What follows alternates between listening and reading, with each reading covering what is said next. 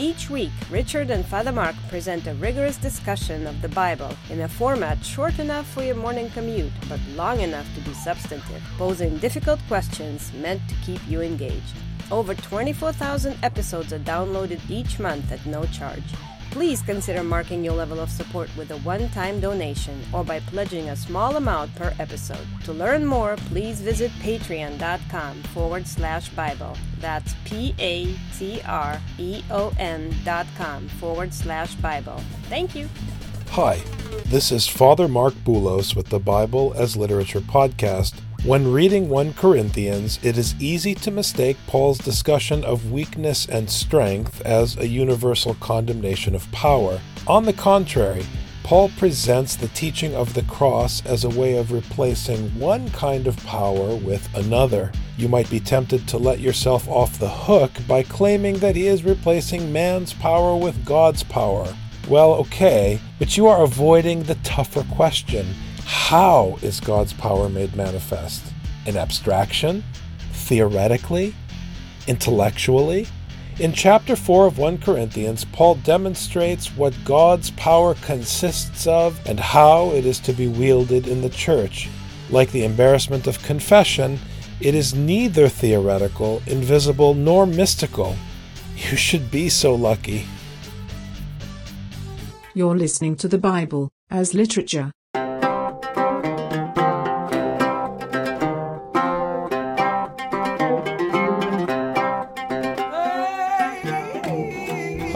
This is Father Mark Boulos. And this is Dr. Richard Benton. And you are listening to episode 105 of the Bible as Literature podcast. Today we move right along into 1 Corinthians chapter 4.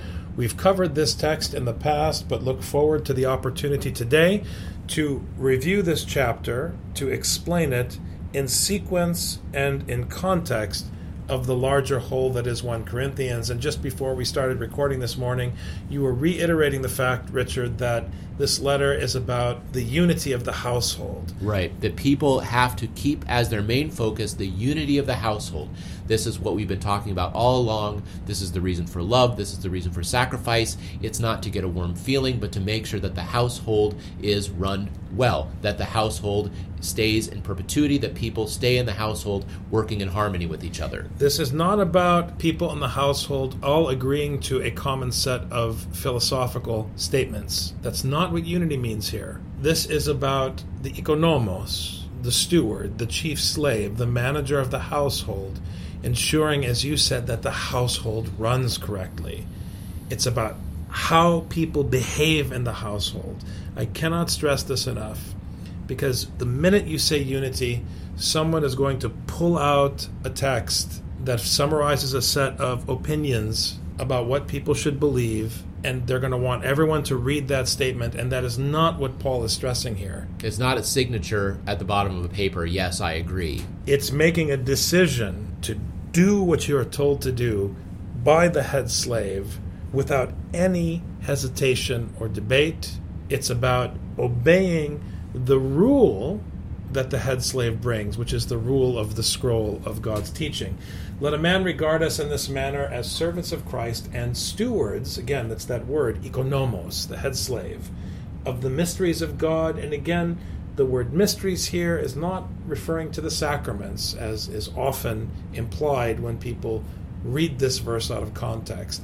It is referring to the thing which needs to be explained so that it is no longer a mystery. Paul is the oikonomos of the household, he is the steward of the household of trust in the gospel. That is the household of faith. And so the mystery is what does this gospel mean and how should we live it? Let me explain it to you the same way I explain math to my children. Right. This is the head of the house, but not the owner of the house. Paul and the other teachers among him, although Paul later on will show how he has a unique relationship with the people here, they have a duty to make sure that the house is run well in spite of not owning it. It's owned by someone else. Now, in verse 2, he says, In this case, moreover, it is required of stewards, of those who would bear the title oikonomos, that one would be found trustworthy. Not if the people trust him or if even he trusts him. It's whether his boss says he's trustworthy or not. If I have a job and the people on my team don't like me, it doesn't matter. They can't fire me. Only my boss can fire me. That's why the priest is assigned by the bishop. Now, if the bishop chooses to solicit input from the community, that's his prerogative as the bishop. The community cannot volunteer. And this is very difficult in a democratic society, in a Hellenistic society. We really don't see the difference between the average layperson and the bishop. There is a difference. I can't help you if you don't see the difference. It's not an ontological difference, it's a functional difference. The people can't tell the bishop, oh, by the way, we removed the priest. They can't No. do that. The priest is there as long as the bishop decides he's there. Even if you crucify him, he's still your pastor. He's still your priest. Until the bishop assigns another priest. This is the point.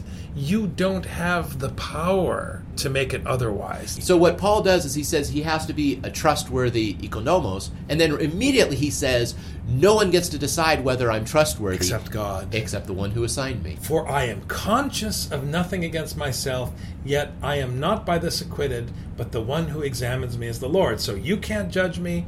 I can't even judge myself. And even if I think I'm innocent, it's immaterial. And the nice thing about this verse is that everyone thinks that they're basically a good person. I can't stand this Minnesota expression. Everyone's basically a good person. That's not what I read in Scripture. What I read in Scripture is everyone's basically a monster and they need to be told how to correct their behavior so that their inner monster isn't unleashed on the world. Therefore, do not go on passing judgment before the time, but wait until the Lord comes, who will both bring to light the things hidden in the darkness and disclose the motives of men's hearts. And then each man's praise will come to him from God. That is an ominous statement because the scriptural God that we encounter in the pages of this book does not typically bring praise when he appears. This reminds me again of this broader point that was made by the preacher in Jerusalem in Ecclesiastes when he explained again and again that you don't see the whole picture. You might even know the criteria by which God will judge you, which you do because it's set forth in writing. But you can't even see the whole picture about yourself, let alone your neighbor. If Paul won't judge himself, on what basis do you say that you're basically a good person or so and so is basically a good person? What does that mean? Well, it reminds me of Matthew 5 and Matthew 6, where what people do piously, they're supposed to do in secret because God will recognize what they do in secret, but other people won't. If you're actually praying and fasting according to what Matthew writes, then no one will know if you're fasting or praying. You're going to look just like the people who don't fast and pray the people who don't give alms because you don't even know yourself you're giving alms. This is the point is that from the outside you can't tell what one's piety or devotion is. Only God can know. So, whether I'm trustworthy or not is not up to you to decide. It's not even up to me to decide. I'm here, I'm your guy, I'm in charge of these mysteries, which is the only teaching you've gotten, which is the only reason this exists as a household anyway. So you're just going to have to trust me. I'm running the show here. So you can take it or leave it. And the beauty of this setup, which is again how the gospel incorporates the Roman household into the content of the gospel. We've said this before. It's an important point that I'm stressing in my own writing. It's not simply a matter of these being the trappings of Roman culture, which is the way neoliberals talk when they emasculate God. Paul is showing you that the content of the structure of the Roman household is a part of the message because just as you can take or leave the instruction of the oikonomos, you can take or leave the instruction of Scripture. Now, if you walk away from the household, you'll starve to death in the Roman Empire. You're not an individual if you're not a paterfamilias. The same is true in the household of faith. You're not an individual. Now, it's difficult for people to see that because you can walk away from the commandments of God and live a happy life and function just fine. But that's not the point. It isn't about whether you live a happy life or whether you die. It's the metaphor of life and death. And the choice you make to place your trust in the instruction that the head is bringing to you. Now, these things, brethren, I have figuratively applied to myself and Apollos for your sakes. And he's saying, I'm speaking in figures. This is my point about these examples. So that in us you may learn not to exceed what is written.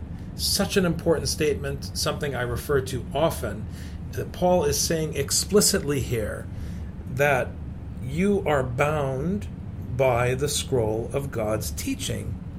You cannot go out of bounds in this regard.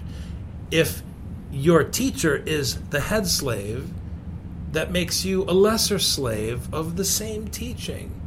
And whatever the teaching is saying, whenever it's saying it, if you surrender yourself to it, your ego becomes a non factor. Everybody has an ego. The question is do you have an ego problem? I want to stress this there's a difference between an ego and an ego problem. If you are drawing breath, you have an ego. But are you the slave of your ego, or are you the slave of the rule that the oikonomos brings? This is important, and oftentimes in Christianity, I see that people imagine that being a Christian is acquiring a certain type of personality. I disagree. Because if that were true, why would DNA produce so many different types of human beings if we're all supposed to be the same? Paul is saying, whatever you are, just don't exceed what is written, and you'll all get along just fine, so that no one of you will become arrogant in behalf of one against the other. Well, I think you're too loud. I think you're too kind. I think you're too mean. Whatever your opinion is of somebody, it's immaterial. God is going to come and show what is hidden from you because the point is you don't understand the big picture. You don't understand how it all works. And this is what Paul is doing in order to drive home this point of unity in the community. For who regards you as superior? What do you have that you did not receive? And this is the point he makes later in this section when he emphasizes his fatherhood. Paul begat you out of nothing, you Gentile, you Roman occupier.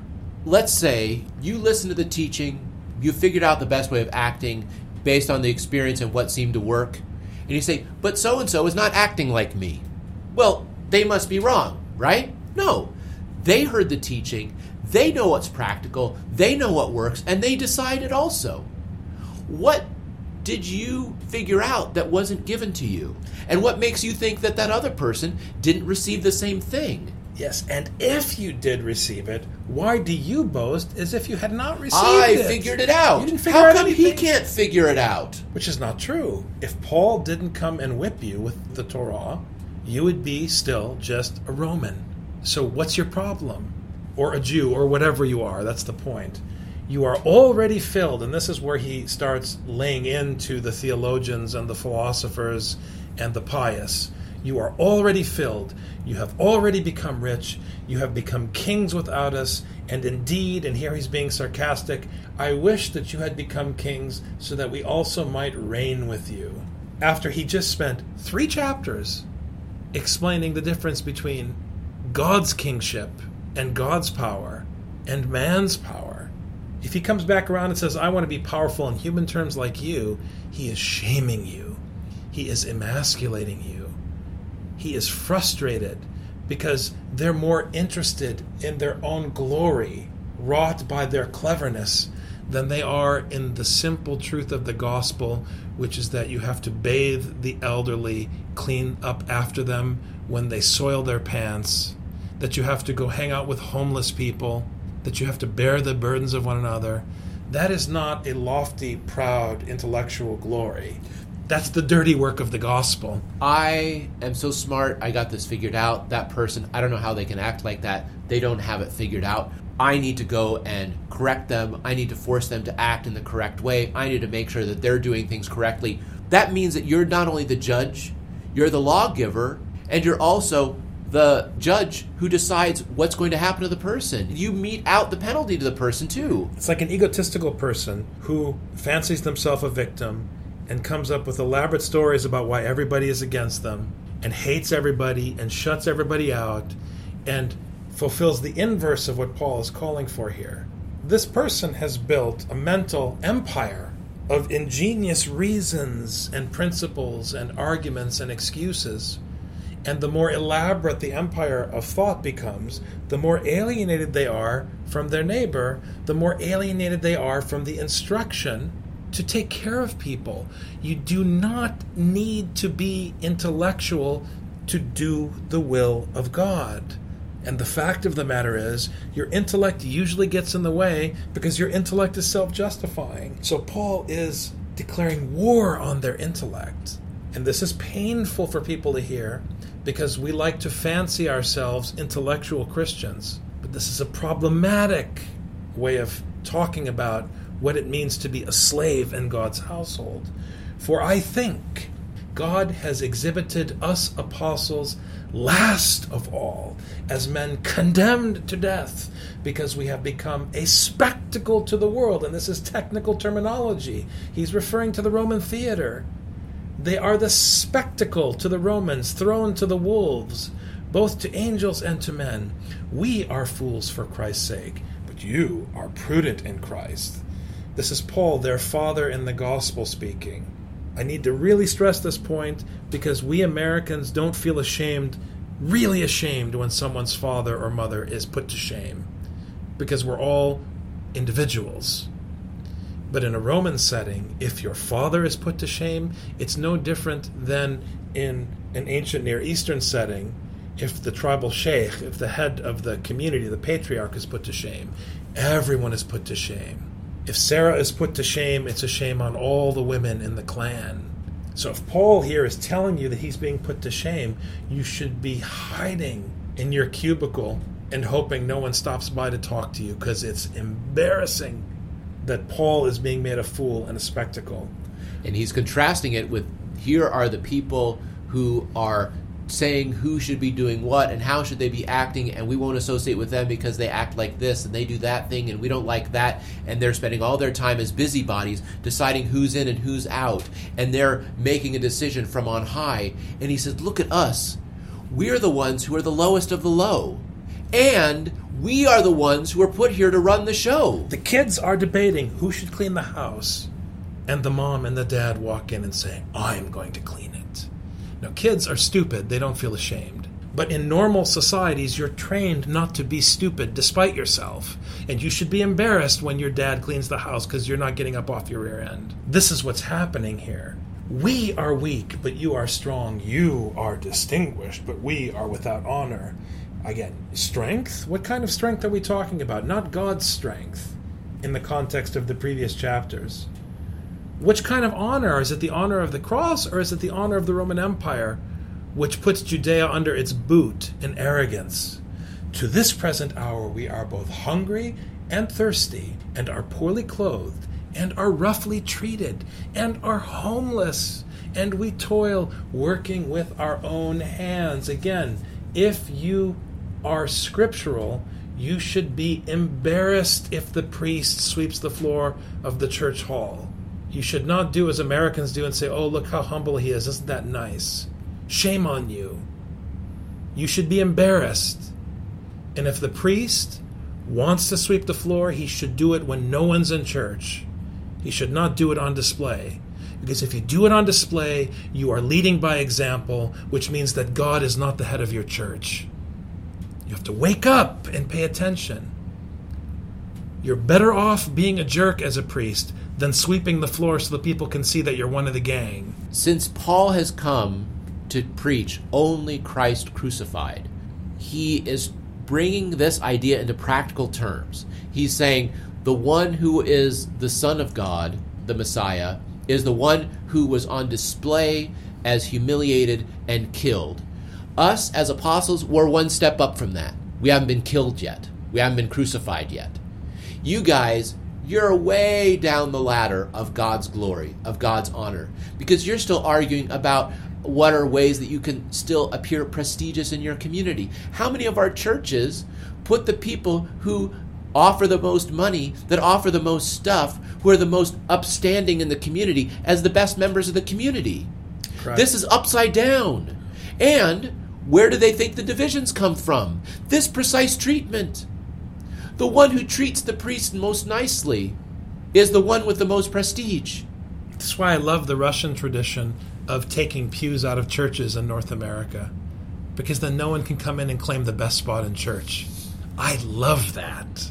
I don't love the piety of proving you can stand for two hours. Big deal. People stand at rock concerts. I love the fact that no one can claim a space in church for exactly the point that you raise, Richard. I mean, some churches they have coffee hour, and I've seen this happen in churches where someone comes off the street to come and eat during coffee hour, and everyone gets uncomfortable. Oh, you should have to go through the liturgy first before you have the meal.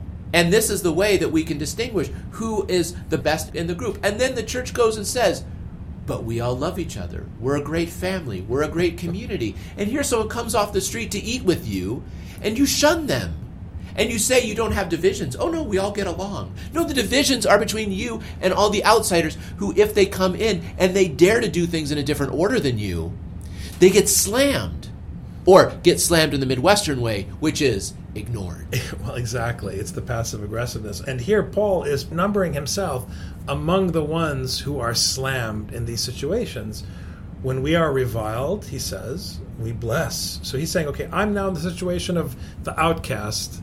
I'm the one who's reviled. But when that happens, I bless. When we are persecuted, we endure.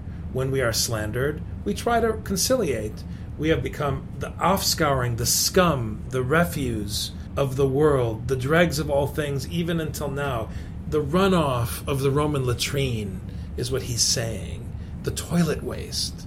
And he ties together in this chapter the first part with this part. Don't forget, this is the same one who said he's the servant of Christ, the oikonomos of the mystery of God. And then he's saying, and we are the toilet waste. Yeah. He ties these together because if you are not one, you're not the other. And you have been so happy with what you've been able to figure out about everyone else in the community and who fits and who doesn't and who's acting correctly and who isn't. And us, everyone is unanimous. We don't act correctly. We don't look right. According to their standards. Now, what's interesting is that Paul here is boasting, and this kills people. People want to hear this as though Paul is a polite Midwesterner. Oh, I'm such a sinner poor me, my life is so hard. He's not playing the victim here, and he's not being modest. He's sticking it to the man. He's coming at you with the full power of the gospel in glory, but it's the glory of the cross, and he is shaming you with the cross. He wants to make sure that you feel so small that after you have heard this proclamation announced, you would be afraid to whisper above the volume of a mouse fart. This is like the priest coming in and saying to the wealthy donors in the community, I went to school while you're out making business, making lots of money. My family had to go through everything I went through so that I could go to school to learn how to be a priest. And then I had to move from one parish to the next because everyone didn't like hearing the gospel. And now you come in, you donate a big check, and everyone is supposed to applaud you. Is this what's supposed to happen? What about the families of the people who can barely get their kids up in the morning? Whose car will hardly start in the morning because it's so cold outside and their car is so old? Why am I supposed to thank you? This is why I love the tradition of my father's church in a very poor Coptic village in the Nile Delta in the small Venice is called Fisha Asugra. In the church, they have a small money box in the back. If you want to give money, there's no tray. You don't put money in the hand of the priest because this is letting the left hand know what the right hand is doing. There's no tray that gives status to the wealthy in the community and brings shame to the poor in the community. If you have money to give, you put it in the box when no one is looking. And we are not serious about this anymore. And we do pander to the wealthy because we are more concerned with the roof over our head than we are with the scroll in the hand of the oikonomos. And here is the oikonomos with the scroll saying, I am poorer than the poorest people in your community. I'm more hated by society than the people you hate the most in this community. Where do you get off making yourself a king? I do not write these things. Now he's speaking as a father does after he shames you. Look, son, I'm not writing this to shame you. It's a nice way of saying, look, I love you. I'm not interested in just beating you down. I don't want to just make you feel bad. There's a point to this. I am making you feel bad and I am shaming you. It's like when a parent yells, Look, I don't want to yell at you, but dad, you just did. Well, but that's not my point. now comes the point. but to admonish you as my beloved children, meaning this is unto instruction. It's not shaming to Paul's glory the way the paterfamilias shames you in a Roman household. it's shaming to God's glory. Now, here, of course, the psychologist will come forward with a resume of people who complain about their parents and explain to me how terrible it is. Because what if Paul were just like any old paterfamilias? How do you know the difference, Father Mark? And here's the beauty of Scripture Paul may just be another Roman patrician who's a monster. What does it matter? It's an opportunity to obey the commandment he's wielding. If Paul is a monster, he'll have to face the judgment, which is what he said at the beginning of the chapter. Why are you concerned with whether or not the person actually wants to be mean on purpose? If you're under Scripture, their cruelty is useful. If he's the servant of the mysteries of God, then you're getting the teaching. I tell my kids this all the time. I don't care if you like your teacher or not. I don't care if they're a good teacher or not. How much are you learning? Correct. If you're not learning, that's your problem because they gave you a book. And here, Scripture is giving an opportunity. You can learn from anyone. I just read this beautiful instruction pamphlet that Dr. King wrote after they desegregated buses. And it was an instruction to any members of the black church who got on buses in Montgomery. He said, Look, even if a white person physically assaults a black person, you don't overcome that assault by pushing back and fighting back. Don't go to their defense. He said it plainly. Just keep the peace and pray and trust that love will overcome. Where did MLK get this? He got it from Paul. Because that's what Paul is saying here. And Paul is assuming the face, as God does in the Old Testament. He is assuming the face of the oppressor to you. Imagine a Jew and a rabbi coming to the Jewish community and saying, the Romans got it right. Imagine how difficult a pill that would be to swallow. It would be like a priest going to the Palestinians and saying, you know what, everything the Israelis are doing is terrible, but in the way that they run their military, we have an opportunity to see how God runs his household. No, their military is committing evil deeds, but we're going to run you like an Israeli military, and you're going to do what God says. That's what he's doing here. Imagine Imagine the gospel to the church in Palestine incorporating the hierarchy of the Israeli military in the content of the gospel. That is the force of the Torah. That is the face of Nebuchadnezzar to the people of Israel and the king in Jerusalem. And that's how scripture works. For if you were to have countless tutors in Christ, and here he's talking about pedagogues, again, it's, it's the hierarchy.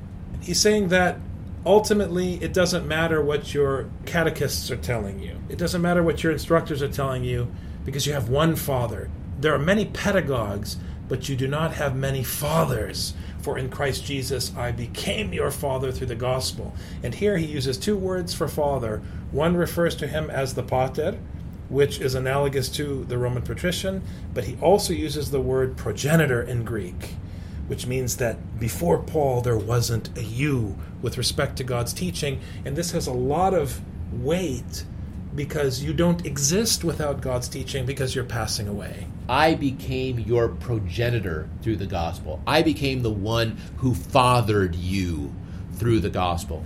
And this is unrepeatable. That's the point.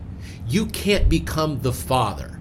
You can't because the only way to become the father is to give birth. So how do you become the father to someone who's already there? Not possible. Now, if you're a Hellenist, you believe that you were floating in the clouds and you took on flesh because you're a god.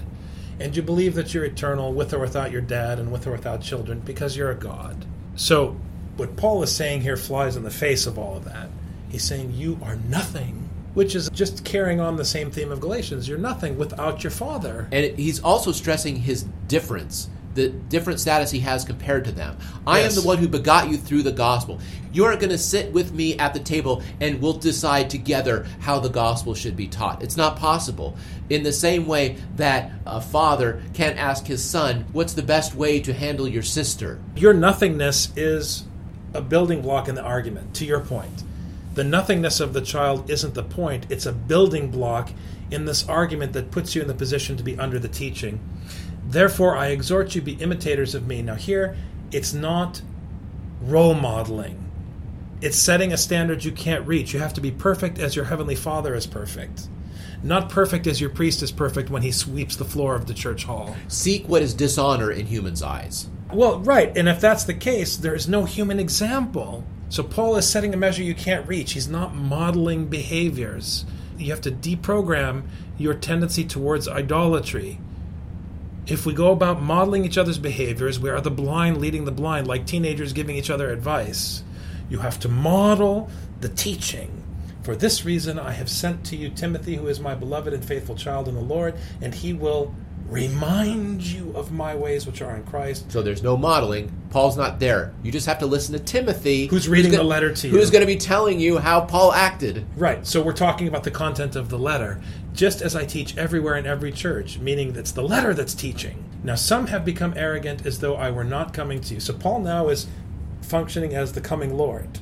You have my letter, and instead of being afraid that I might come to see whether or not you're following the letter, I could appear at any time just like Jesus Christ in judgment. You're standing around congratulating yourselves on how erudite you are in your theology. Well, and this is also he's sending Timothy. And which is, they- which is a oh, mercy. Yeah, but he's saying, but the people can say, "Oh, it's just Timothy. It's not Paul." But he's saying, "I'm sending Timothy so he can be me for you." And you better hope that it's just Timothy for as long as possible, because if Paul comes, you're done. So you treat Timothy as if he's Paul. Timothy's your test. So it may be ultimately that the priest isn't the bishop, but if you mistreat the priest, you are mistreating the bishop, and when the bishop comes, you're going to have problems in the community. But I will come to you soon if the Lord wills, meaning even Paul doesn't know the day or the hour when the judgment comes. And I shall find out not the words of those who are arrogant, and here is the beautiful punchline not the words of those who are arrogant, but their power. He's not coming to see who is meek and mild because we're supposed to be meek and mild like Jesus. He is coming to discern whether you are exercising human power or exercising divine power. And the way you can tell is if you treat your older brother, Timothy, correctly because he is beloved by me and faithful to me. This is how I can tell how arrogant you are. Will you treat someone who is not me as if he is me? Because if that's the case, then maybe you have a chance you might be able to treat me as if I were God, and then you would be able to treat God correctly. And the joke here is on us in North America because we don't respect submission. But the one who submits to their senior becomes more powerful than the individual can imagine. This is the mystery that's being explained. It's counterintuitive, but submission makes you powerful. Paul is weak in human terms, but he is powerful in a way beyond your understanding as a progenitor in the gospel. For the kingdom of God does not consist in words, and here he's referring to human words, not to the teaching of the scroll, the words of the sophists, the philosophers. It does not consist in words, but in power. Jesus Christ was raised in power. Paul is coming in power against the Roman Empire. but it's a power that undermines your understanding of power. I'm just going to keep repeating this because this is what Paul is trying to reiterate. What do you desire? Shall I come to you with a rod or with love and a spirit of gentleness? It's up to you. You Do- can choose. you can choose. Either can function according to God's will. And if you submit, you're going to make it easier for all of us, including me. Because although you think I'm a monster, I would rather just sit down and have a cup of coffee and talk about the weather. It hurts my throat to yell at you so much. Thank you very much, Dr. Thank you, Father. Have a good week. Thank you. You've just heard the Bible as literature. Thanks for listening. The Bible as Literature is a production of the Ephesus School Network.